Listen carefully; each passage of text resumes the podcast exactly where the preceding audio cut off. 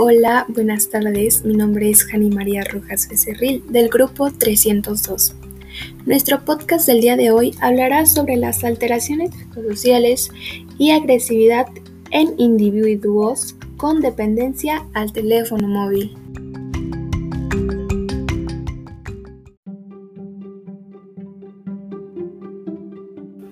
Este artículo fue recibido el 15 de julio del 2017 y fue aceptado el 13 de agosto del 2017, pero fue publicado hasta el 15 de enero del 2017.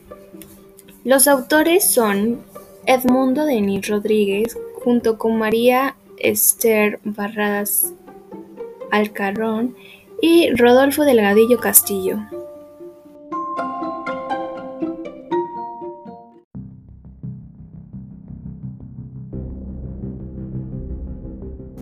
A continuación conoceremos sus causas y consecuencias de este fenómeno.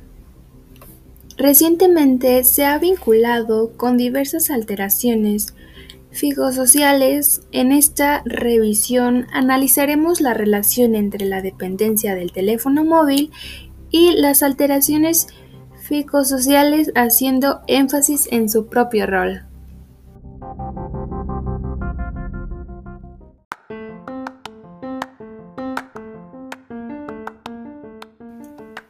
Para empezar, ¿qué son los trastornos psicosociales? Este artículo afirma que la dependencia al teléfono móvil se ha relacionado con trastornos de ansiedad, alteraciones de sueño y trastornos depresivos. En un estudio reciente se encontró una importante relación entre los trastornos de ansiedad y la dependencia al teléfono móvil. Uno de ellos se muestra de 127 adolescentes específicamente en proporción al número de llamadas y el número de mensajes estimados o recibidos.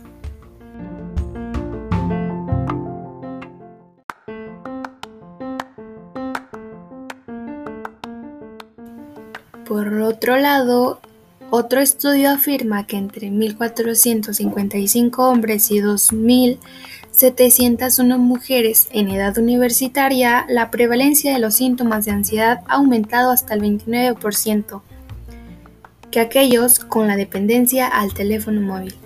Finalmente, la dependencia al teléfono móvil ha sido relacionada con los síntomas y trastornos depresivos en algunos estudios, ya sea como factor predictivo o asociado.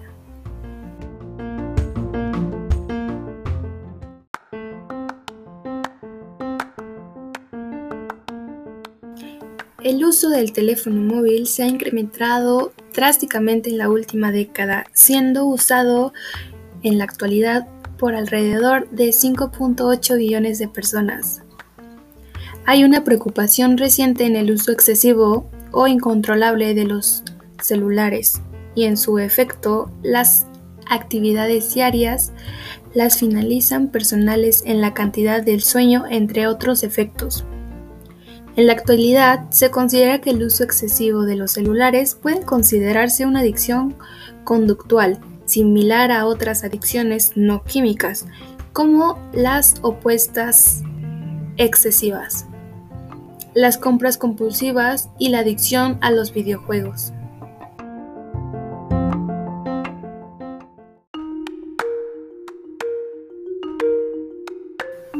En fechas recientes, algunos investigadores se han cuestionado este modelo establecido, ya que proponen un modelo conductual en la adicción en donde entra un nuevo concepto, la edición tecnológica.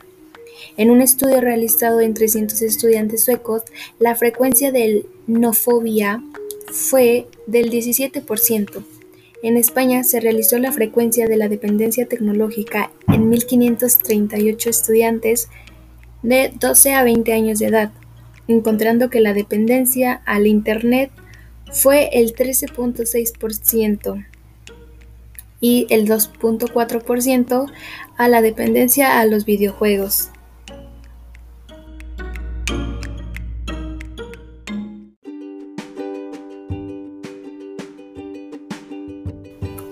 Hasta aquí finalizamos este podcast.